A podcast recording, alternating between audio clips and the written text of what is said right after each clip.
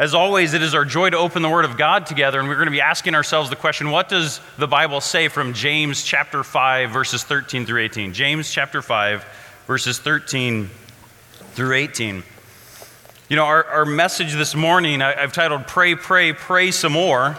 Um, and there, there's a lot going on in this passage, and, and for several reasons, as we'll find out in a moment. It's actually one of the more hotly debated and uh, as far as the different interpretations of specific elements within this passage. So we're going to look at that together, and that's why it's always important that when we come to these passages, we ask, what does the Bible say? Not what do I think, or what is my opinion, or what is the current trend of modern evangelicalism? Is what does the Bible say, and what does it say to uh, the original hearer, and what does it say to us in the timeless principles that God has given it to us through?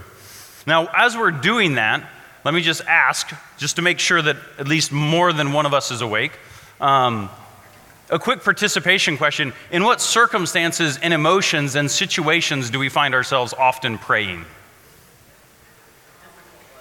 Difficult ones. When we're in difficult circumstances, we find ourselves praying.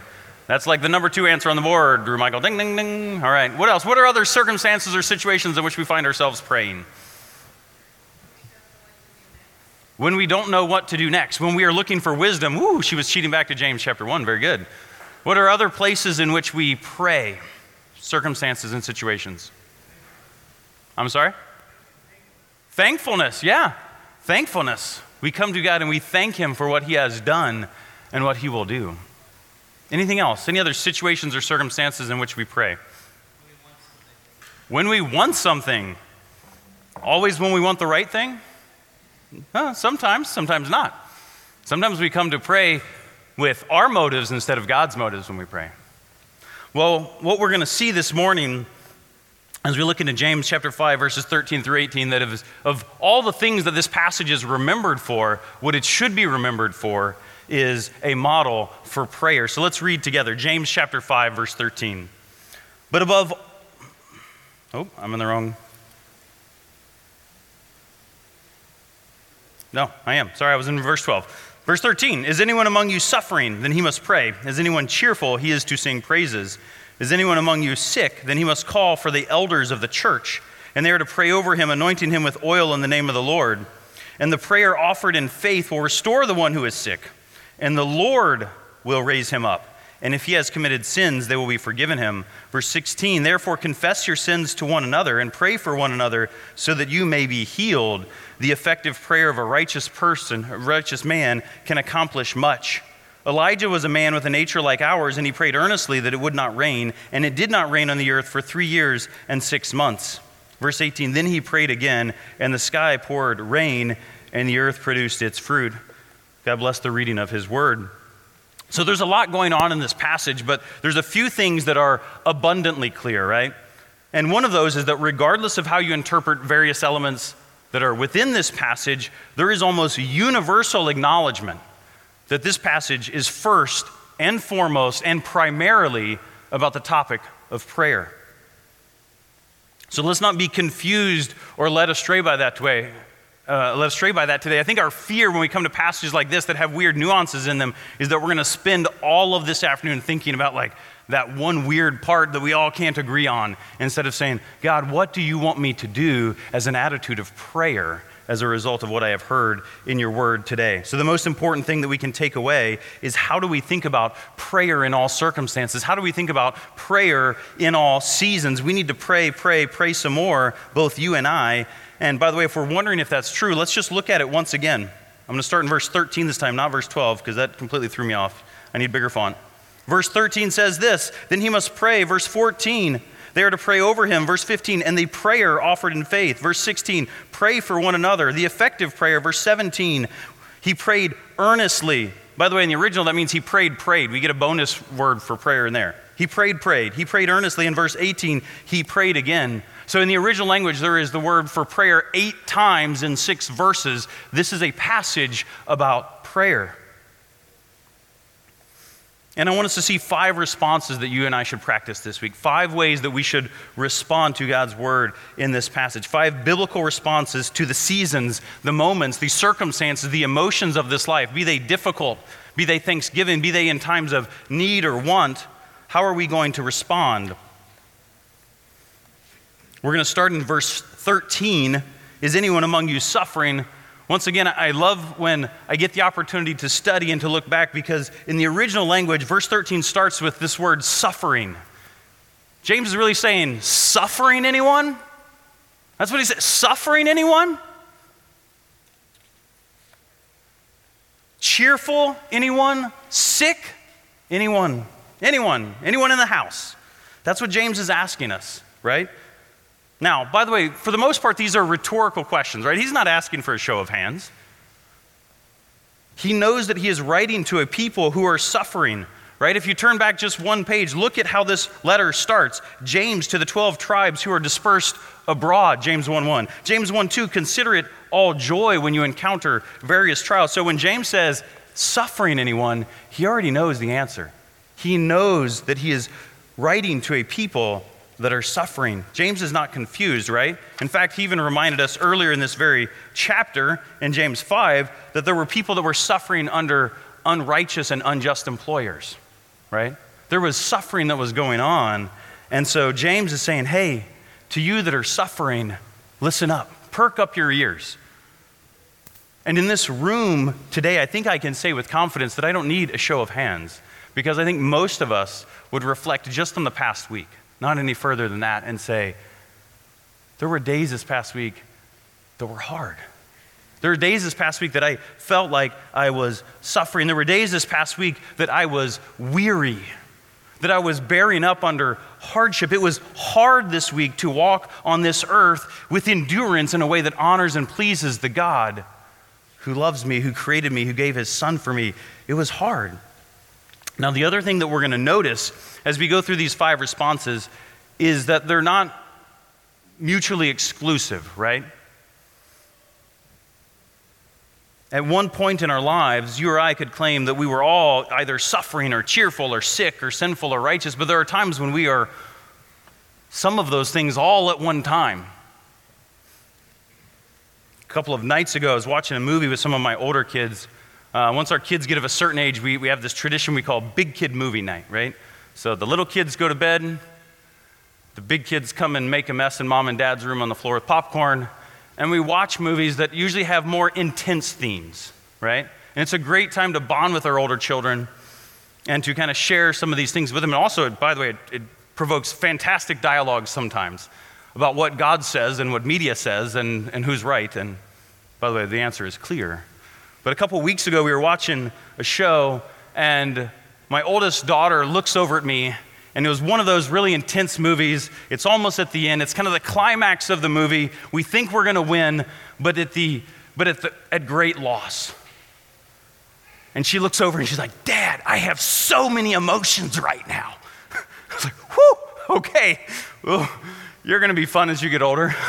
You're only fourteen. This is going to be crazy, Lord. But like, that's it. She had so many emotions, right? She was so excited that the good guys were going to win, but she knew that this guy probably wasn't going to make it. And there's so many emotions. And for you and I, sometimes we go through our lives and we have so many emotions. We are so many things pressing around us, right? We have joys and sorrows. We have suffering and successes all at the same time.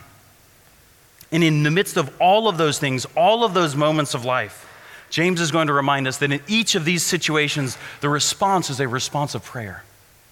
The response is a response of prayer, a response of praise, a response of communication to our Heavenly Father, our Creator, our Sovereign God, our King of Kings and Lord of Lords. He is the one who rules over all of these circumstances, all of these emotions that we got going on. He's it. He's God. And we submit ourselves to Him. He has a perfect will, a perfect plan. He will work in and through each of these things to accomplish his good purpose, which he has designed, so that if we just flip back one page again, James one twelve, this is what God is doing. He's saying, blessed is a man who perseveres under trial, for once he has been approved, he will receive the crown of life, which the Lord has promised to those who love him. He is approving us. He is confirming us through the things that he is bringing into our lives. So the main idea this morning is that in every season and time of our lives, believers should pray. In every season and time and emotion and circumstance of our lives, believers should pray. We should pray, pray, and pray some more. First Thessalonians five says this. It says, rejoice always, in verse sixteen through eighteen. Pray without ceasing, and everything give thanks, for this is God's will for you in Christ Jesus. Paul was saying, James is saying, you can have joy always. You can be praying without ceasing always. You can in everything give thanks. By the way, that's a great conversation to have with your children over and over and over and over again. Because all of our children do is they just reflect our own hearts as adults sometimes, right? And I'm like, you need to give thanks in everything. And I'm like, not giving thanks right now. Look at Dad's face, right? You need to rejoice always in everything. We need to give thanks and everything. We need to pray without ceasing. The way that we can do that, regardless of the state of our circumstances, regardless of our suffering, regardless of our sickness, is because of who God is. This suffering, this word means to, to bear uh, hardship patiently, right? To bear hardship patiently. See, oftentimes we come to pray. Um, Mister Economidis over here was reminding us that sometimes we pray because we want things. And sometimes we pray in difficult circumstances, as Mister Michael over here mentioned to us, right? And what does that mean? That means that sometimes we come to God and we're like, praying, God, take this away. But that's not actually what James is getting at the heart of here. He is saying we suffer hardship patiently because God is working through that. See, when God takes those things away, we don't often get as refined and as conformed to the image of his son as he wants us to. It is through suffering hardship patiently. That's what this word means, is anyone among you suffering, like those who had been mistreated both earlier in this chapter, earlier in this letter. By the word, this this same word suffering is used by Paul in two, uh, a couple different places. Second Timothy two nine, Paul writes this to Timothy, his child in the faith. He says, for which I suffer hardship, even to imprisonment as a criminal, but the word of God is not imprisoned. He's saying, I'm suffering, I'm bearing up under it patiently because the word of God is going forth. And though I may be imprisoned, the word of God is not. The gospel of Jesus Christ is not. The work of God is not. Paul was writing to Timothy, his child in the faith, and he was saying he was suffering hardship. And then, of course, the good pastor that Paul is, he writes to Timothy in Timothy four five, you be sober in all things. You endure hardship. Timothy, do the work of an evangelist, fulfill your ministry. He's saying, I'm suffering for the sake of the gospel. Timothy, prepare yourself, arm yourself, gird yourself. Put your trust in the Lord because you are going to suffer hardship for the work of the evangelist. And because Paul is so gracious, he did not want to leave you or I out either. And so in the same letter, Second Timothy three twelve, he says, indeed, all who desire to live godly in Christ Jesus will be persecuted. So when we say, is anyone among you suffering this morning? The answer probably is yes. We've had a hard week. It's not been easy. And God says, this was what I am doing for you in Jesus Christ. This is what I am doing in your life, is that I am refining you and making you more like myself. So we can, with confidence, with James say, suffering anyone, yeah. We don't have to lie to ourselves. Suffering anyone, yeah. What are we doing with that? Are we bearing up patiently under that? The second response that John reminds us this morning is cheerful anyone, he is to sing praises. If we're suffering and we are to pray, he says cheerful, we are to sing praises. We just looked at First Thessalonians five sixteen where it says rejoice always. You know, in just a few moments, we're going to have um, our main service. Some of you still call it big church since you were three, and that's okay. But in our main service, we're going to have a time of singing. And during that time of singing, some of us are going to be there, and we're going to be standing, and we're going to be opening our mouths. And out of our mouths and out of our hearts is going to come praise. And while we do that, we're going to do so hopefully in a cheerful, joyful attitude towards our Lord. But that does not negate all of the other things that are going in our hearts and our minds and our souls at that exact same moment. That does not negate the circumstances of this past week. And so we are both suffering and cheerful all at the same time. Praise God for that. Praise God for that, that he has given us an ability in his spirit to be joyful in all things. Proverbs fifteen fifteen says this. By the way, many of you, like me, work in a uh, in a secular workplace. And um, one of the things I in, in started doing a couple years ago is some people ask me, they're like, well, how do you how do you how do you manage your employees? How do you work with people? How do you do these things? And uh, and I've started. Um, As often as the Lord brings it to mind, I'll be like, can I share an ancient proverb with you? Can I share an ancient proverb with you? And they're like, man, that's great. Where, where is that from? I'm like, it's from the Bible because of my faith in Jesus Christ. Sometimes that's all I say, but what a great opportunity. Can I share a proverb with you? An ancient proverb. Proverbs fifteen fifteen says this, all of the days of the afflicted are bad. All of the days of the afflicted are bad, right? For the afflicted, every day's bad. This day's better than that one, still bad. This day bad, that day bad, birthday bad, Christmas bad, all days bad. But a cheerful heart has a continual feast. How beautiful is that? A cheerful heart has a continual feast. I'm gonna print that out and slap it on my pantry. The kids open that door, there's like seventeen thousand items of food in there. What are we gonna eat, Dad? A cheerful heart is a continual feast, right? Solomon in his wisdom was reminding us that when we are afflicted, everything is bad. We're like Eeyore, right? We're like, oh, Pooh Bear, oh, Piglet, oh, woe is me, I lost my tail again, I don't know where it's at, right? Like, everything is bad. If we're not careful, we can be that person. We can say, woe is me, Lord, woe is me. Every day can be a woe is me day. Every day can be an affliction, but for the cheerful, every day can be a feast. Every day can be a feast. This cheerful, this word cheerful, by the way, is, is interesting. It has this aspect of to be encouraged, or really to take courage as part of it, right? Because cheerfulness isn't something that just we fall backwards into. So, so the idea here is, is not that cheerfulness is the result of living your best life now. It's not like your best day ever. It's like, woo, twenty twenty-three, this is where it's at. No, cheerfulness is a disposition of our souls as we reflect on who God is, what he has done and what he will do and what he has promised in his word. That is what cheerfulness is. In the midst of our challenging situations, we have joy and we praise and we exalt our Savior because he is our King. Suffering anyone, we should pray. Cheerful anyone, let us sing praises. Response number three, verse fourteen, is anyone among you sick? Sick, anyone? And of course, this is where things just get all kinds of interesting, right?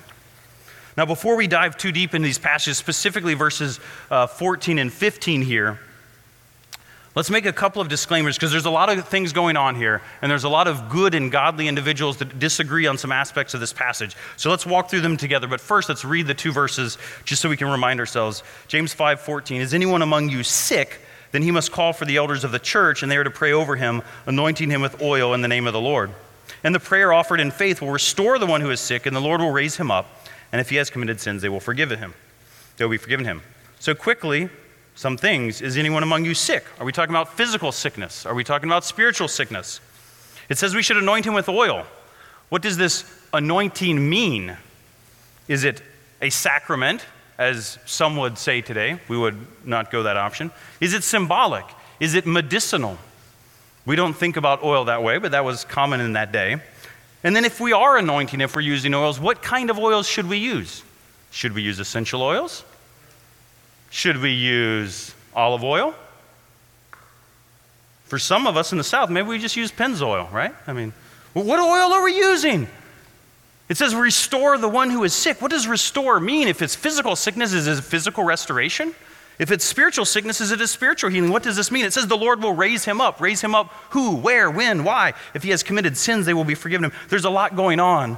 And to be fair, I think there are very good reasons why good and godly individuals will disagree on the scope of this passage. But as we look together, let's back up for just a moment and remind ourselves, what is the primary narrative of this passage? What is the main idea of this passage? The main idea is that in every season and time of life, believers should pray.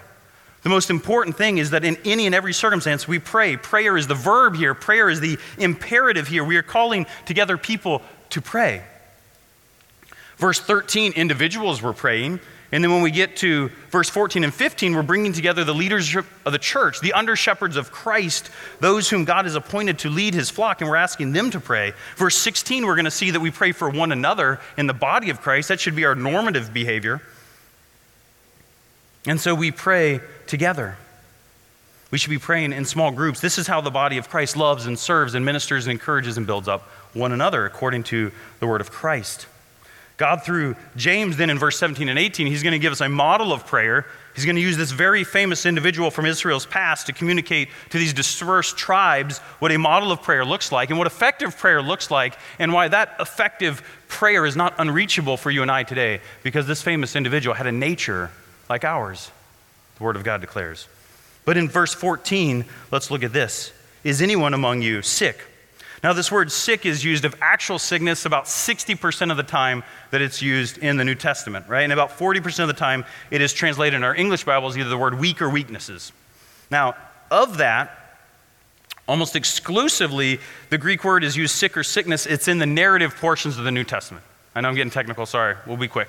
Matthew, Mark, Luke, John, Acts. Most of the time when this Greek word is translated in English, sick, sickness, Matthew, Mark, Luke, John, Acts. There's a couple of exceptions to that rule, and those exceptions are of Epaphroditus in Philippians two and Trophimus in Second Timothy four.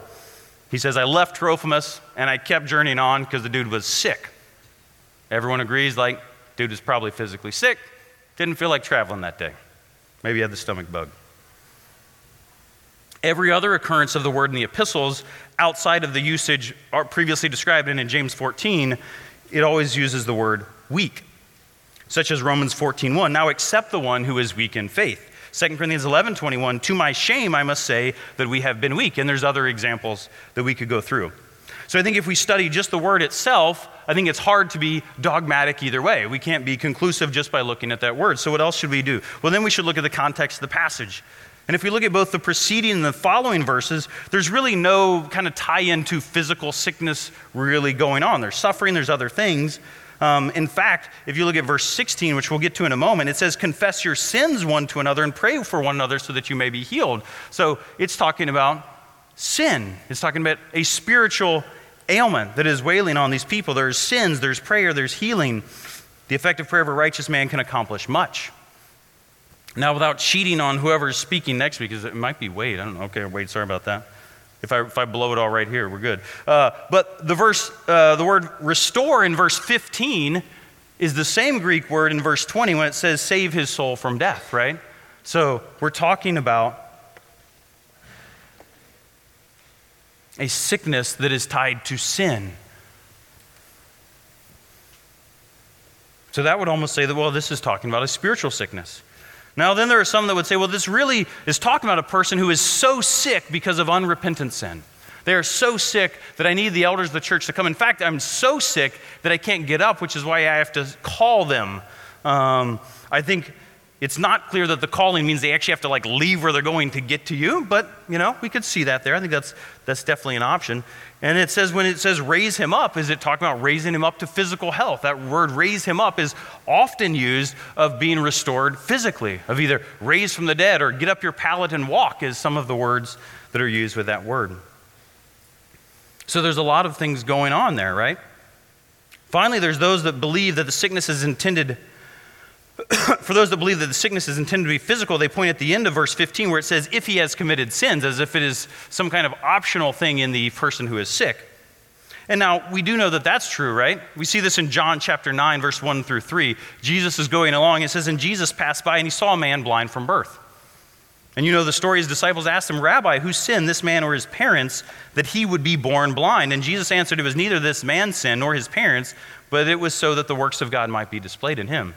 And so there's obviously precedent in Scripture for God declaring that there are people that are suffering physical ailments that are not tied as the direct outcome of sin. Obviously, we live in a sin-stained world, though, right? So what do we do with all this information? Like, Ben, those were a lot of cool words you just said, like, so what? Well, what we do with this is when we are weak, when we are feeble, when we are weary, we need prayer.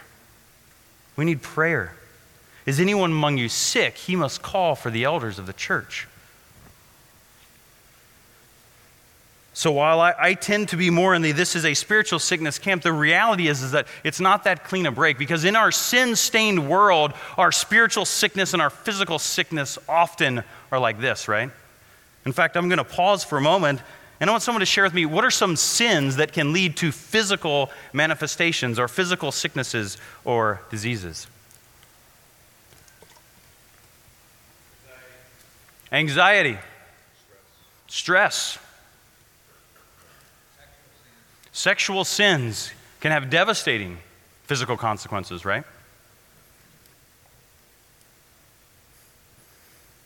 The sin of gluttony can have devastating physical consequences.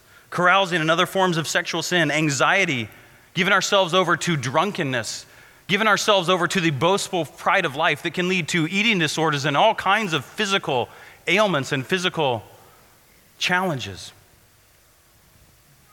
You know, I was just reminded recently, Angela took me to the A R late one night years ago. I thought I was having a heart attack.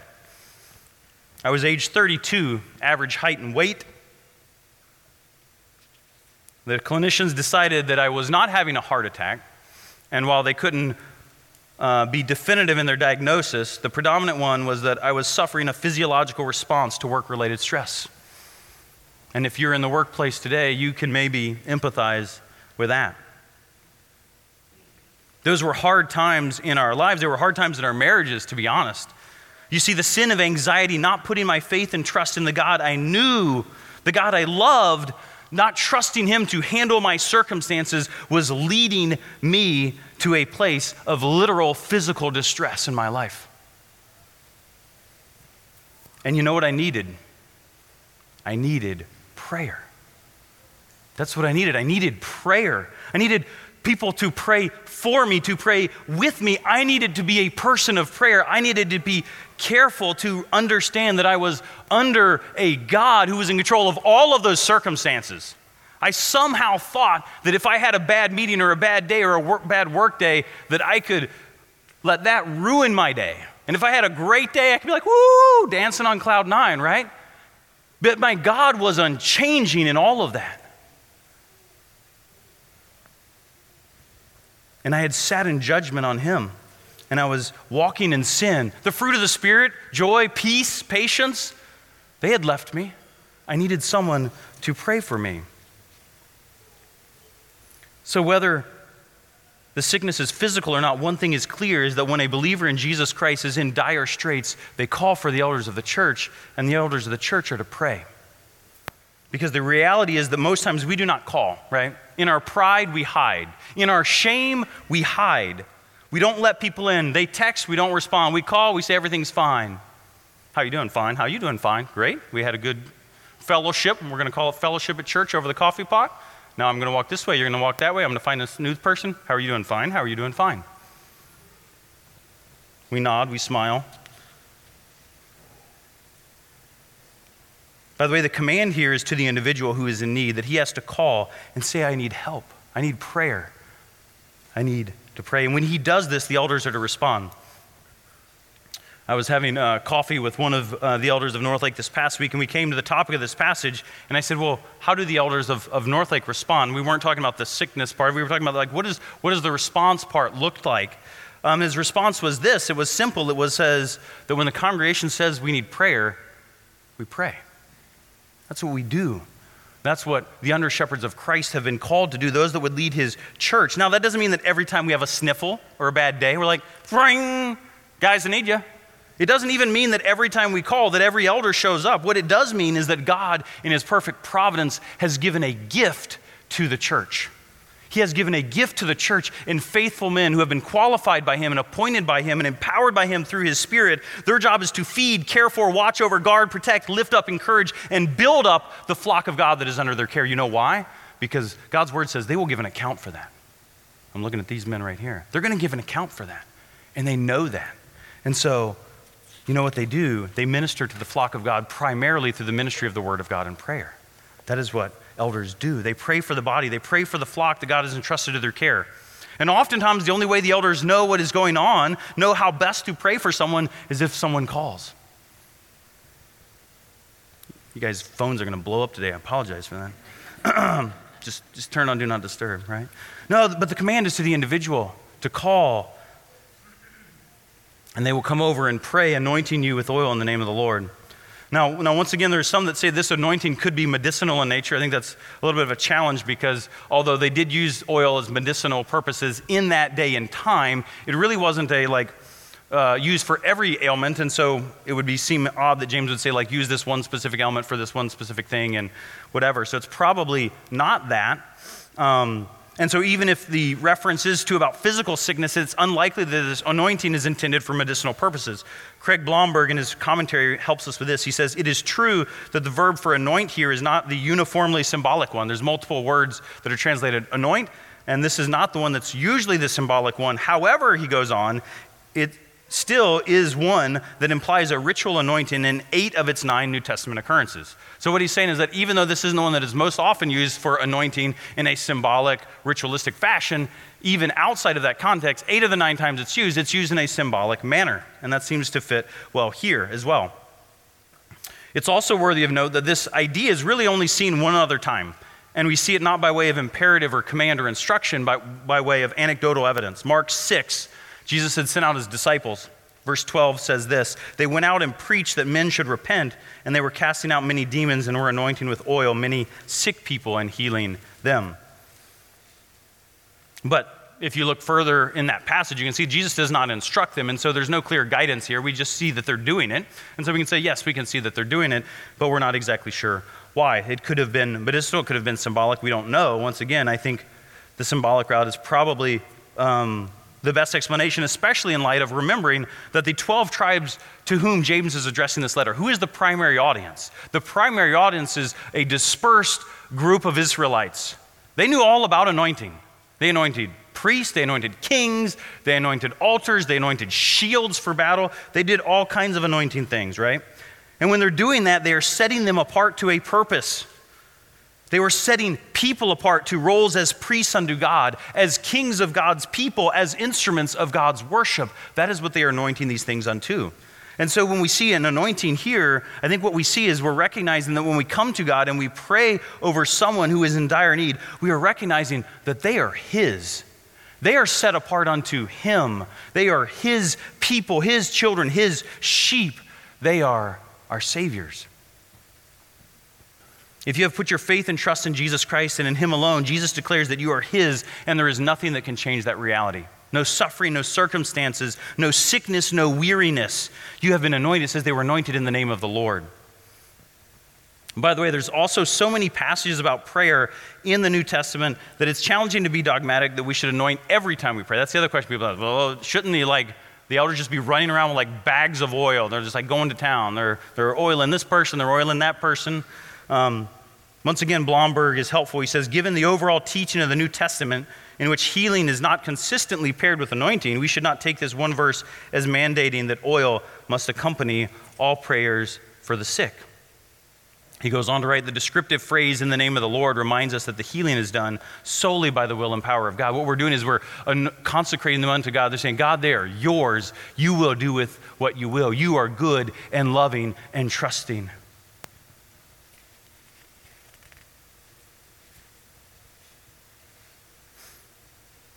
We also know that there are times when God does not heal us. There's some false um dogmas that have come out of this passage. One of them is that of the faith healers who would say that when we go and pray in such and such a fashion, we dot all the I's and we cross all the T's, we guarantee the outcome of the sick.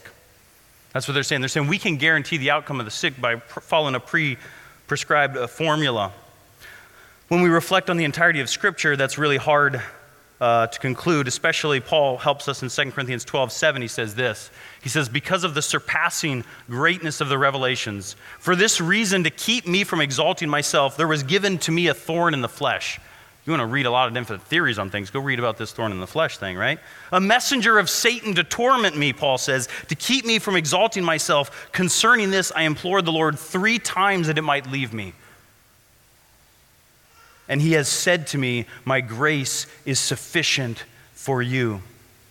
Paul says, I would gladly boast about my weaknesses. I'm well content with weaknesses, insults, distresses, persecutions, and difficulties for Christ's sake, so that the power of Christ might dwell in me. You see, Paul prayed faithfully to the Lord, and there's really no indication that, you know, there's any reason that God may not fulfill this request, except for God hath said.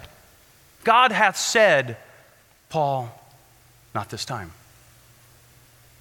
My grace is sufficient. So we know from the testimony of Scripture that there are times when we will pray in faith and God will say, this sickness will remain, this suffering will remain. So why might God do that? Why might God leave us in our sickness and suffering?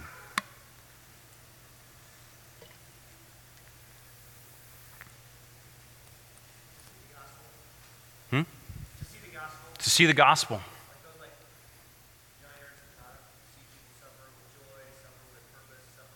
Yeah. Yeah. Suffer for the sake of the gospel. Sanctify to sanctify us, to conform us more to the image of his Son. I mean, this really is James, right? I mean, chapter one, and let endurance have its perfect results so that you may be perfect and complete, lacking in nothing. God is saying, Ben, I can take this away from you, but I tell you what, buddy, you're not going to be more holy. You're going to you're gonna figure it out the easy way. You're not going to trust me more. You're not going to have more confidence in me as, as God. There's, there's affliction because we are being refined. We are being tested. God allows us to endure suffering both from external circumstances and sometimes from the afflictions of our own body so that we might learn to walk in obedience to him and trust him. Back in verse fifteen, James five fifteen, and the prayer offered in faith will restore the one who is sick. Remember, this is all about prayer. This isn't about anointing or oil or some ritualistic behavior. Those are, those are secondary supporting characters, but it says, and the prayer offered in faith. That is, that is the part that is critical here, because prayer brings us into right relationship with God. It brings us into a place where we say, God, you are creator, I am created. You are healer, and I am afflicted. You are a rock.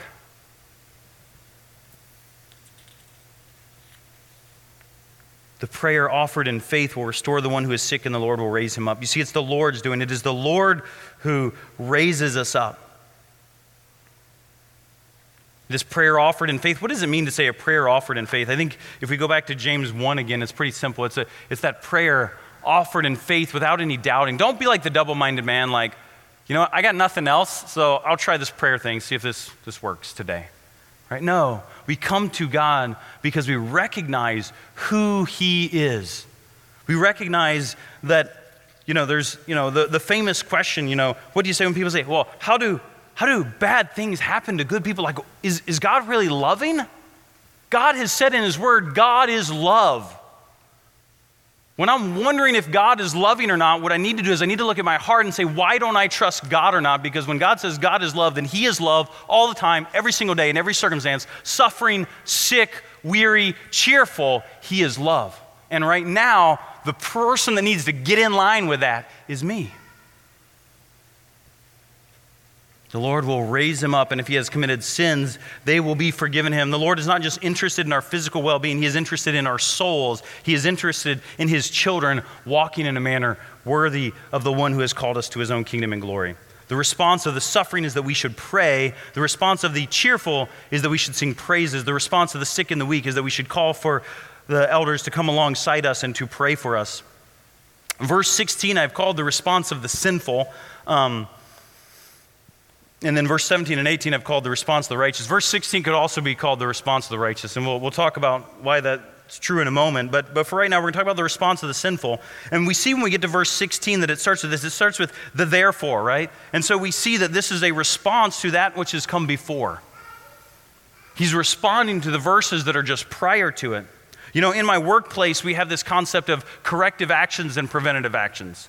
In my workplace, we break things all the time. That's technology for you. If it's not broken, we're not moving fast enough, right?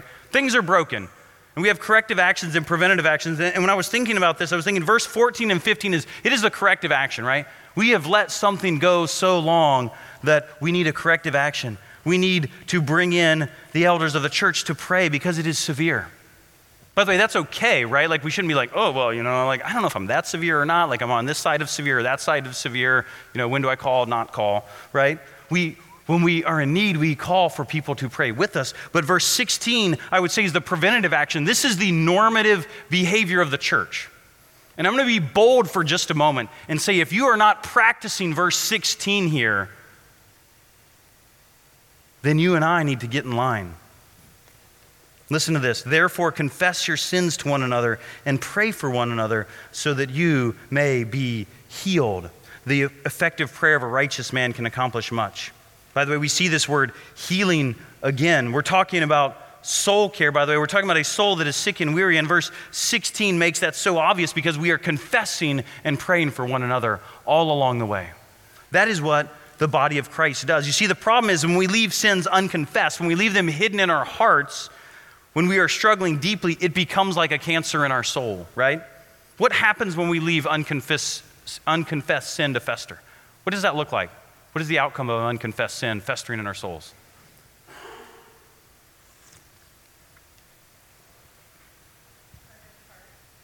I'm sorry? A hardened heart. Oh, yeah. Yeah, the scripture talks about our conscience can become seared, we can become calloused.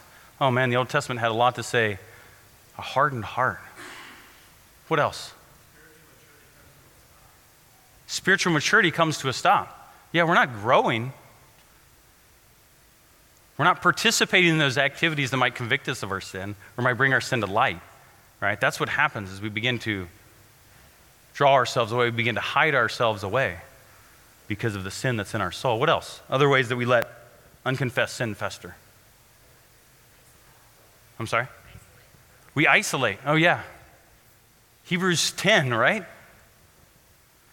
Consider how to stimulate one another to love and good deeds, not forsaking the assembling of ourselves together. The body of Christ is in God's goodness to us a gift. And we are when we are apart from that, man, it is it's hard. I don't get encouragement. I don't get prayer. I don't get built up one by another. So what are some of the benefits of confessing and praying for one another then?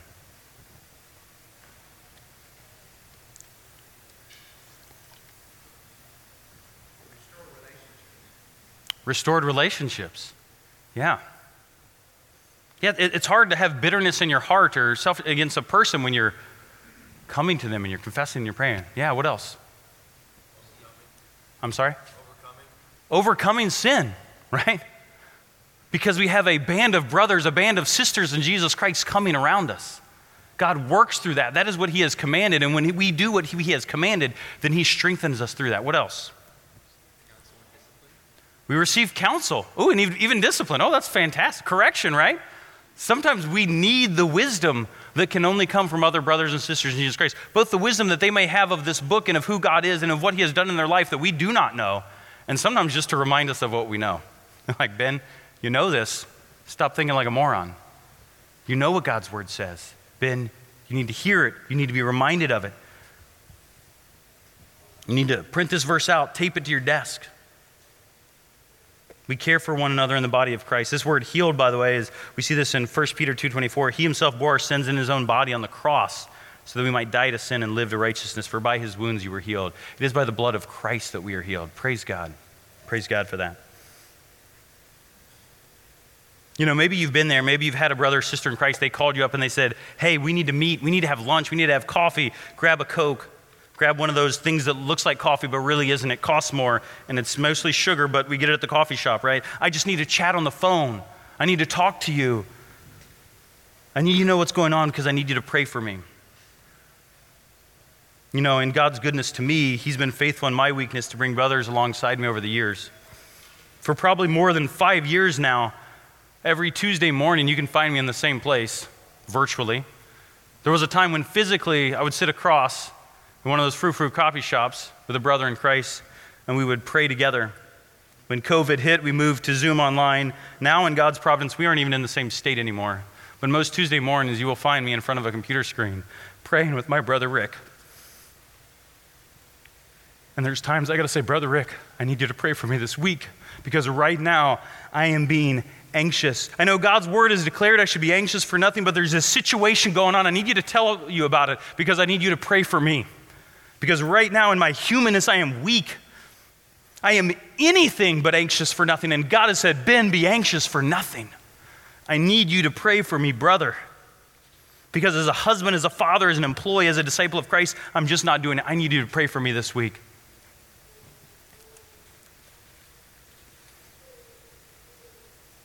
There are other brothers, some in this room. You and I maybe get together regularly or irregularly to pray for one another. Why? Because you and I are in desperate need of prayer. You and I are in desperate need of prayer.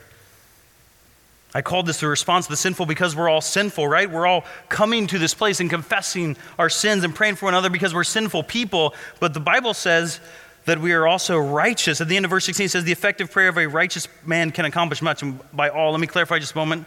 The Bible says in Romans three that there are none righteous, no, not one. But he says for those that have put their faith and trust in Jesus Christ, James, once again, just flip back one page to James two, twenty-one, was not Abraham our father justified by works when he offered up Isaac his son on the altar? Verse twenty-three, and the scripture was fulfilled, which says, and Abraham believed God, and it was reckoned to him as righteousness, and he was called the friend of God. Praise God that because of the blood of Jesus Christ, you and I can be righteous. So we're going to look at that, the response of the righteous. If you are his disciples, God has declared you righteous on the account of the blood of his son. And this should be our response to him. I, I love this example that he gives. Elijah was a man, verse James five seventeen, with nature like ours. Hero of the faith, great prophet of old, did great things, and God's word declares that Elijah was a man with a nature like ours. Yours and mine. And he prayed earnestly. He prayed a prayer.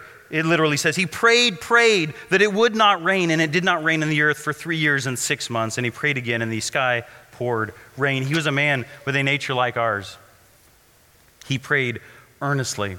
First Kings seventeen one, now Elijah the Tishbite, who is of the settlers of Gilead, said to Ahab, as the Lord, uh, the God of Israel lives, before whom I stand. Well, he starts off saying, if God is God, and he is, then this is your reality.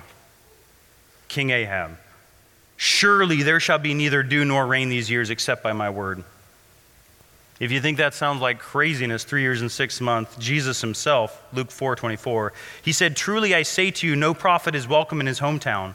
But I say to you in truth, there were many widows in Israel in the days of Elijah when the sky was shut up for three years and six months when a great famine came over all the land. The thing that I love about that passage is Jesus actually isn't talking about the rain not stopping. He's talking about something else, and he just doesn't, hey, remember that time when it didn't rain for three years and six months? That's a long time. And it happened because there was a man of God, empowered by God, and he prayed, and it did not rain. In verse eighteen, then he prayed again, and the sky poured rain, and the earth produced its fruit. You see, the response of the righteousness, the righteous is to pray like Elijah, in both drought and great abundance of rain, in both good times and, and bad times, in both suffering and sickness and cheerfulness, we are to pray. We are to worship him. We are to follow him. We are to pray to him. Because, see, all of these things are in his hands. As cheerful, we should sing praises. If we are sick and weak, we should reach out to those that can pray with us and for us. If we are sinful, we confess our sins one to another and pray for one another. And all the while remembering that Elijah was a man with a nature like ours, and he prayed and amazing things happened, things that we cannot imagine. I'm going to close with this verse, First John one nine, it says, if we confess our sins, he is faithful and righteous to forgive us our sins and to cleanse us from all unrighteousness. God is in the business of cleansing you and preparing you for good work. God's desire is to cleanse us from all unrighteousness. When we come to him in faith and we pray, there is healing from sin. His word has declared it. I just want to leave you with three thoughts this week. The first one is pray individually. Pray individually, right? If you're suffering, pray. If you're cheerful, sing praises. Secondly, pray as leaders, right? Our leaders should be praying for our flock. One of the ways that we can help them with that is, is we can let them know and be like, hey, Pastor Dusty, hey, elders, I, I need prayer this week. Could you pray for me about this thing? And then we pray together. I'm going to be bold here for a minute. I'm going to challenge everyone in this room with this task. Find one person this week to say one thing to that you need prayer for. And pray together. It can be thirty seconds. Find one person this week and say, I need prayer for this one thing, and start there. And God will work through his word in your life to empower you to walk in a way that would honor him and please him. May we be a people that praise, praise, praise some more. Let's pray. Let's do that now. God, we thank you for your goodness to us. We thank you that your word has declared that in you, in your word, we have everything that we need for life and godliness. Father, you have given us commands, instruction in how to act in every season and circumstance and emotion of this life. You have called us to be a people of prayer, to be a people of praise, a people that are in good times and hard times and every time acknowledging that our first response should be to run to you. God, I just pray this week. My, my guess is there are people that are suffering in this room today. There are people that are sick in this room today, Father, and they need prayer. They need prayer of this body of Jesus Christ to come around them. They need prayer of the leadership of the church to pray for them, for the elders to pray for them. I pray that we would be humble enough to say to one person this week, I need prayer. I need you to pray for me. How can I pray for you? Father, might you strengthen us through your body. Might you encourage and build us up one for another, for your glory and the sake of the gospel of Jesus Christ. We ask all this in your precious name, amen.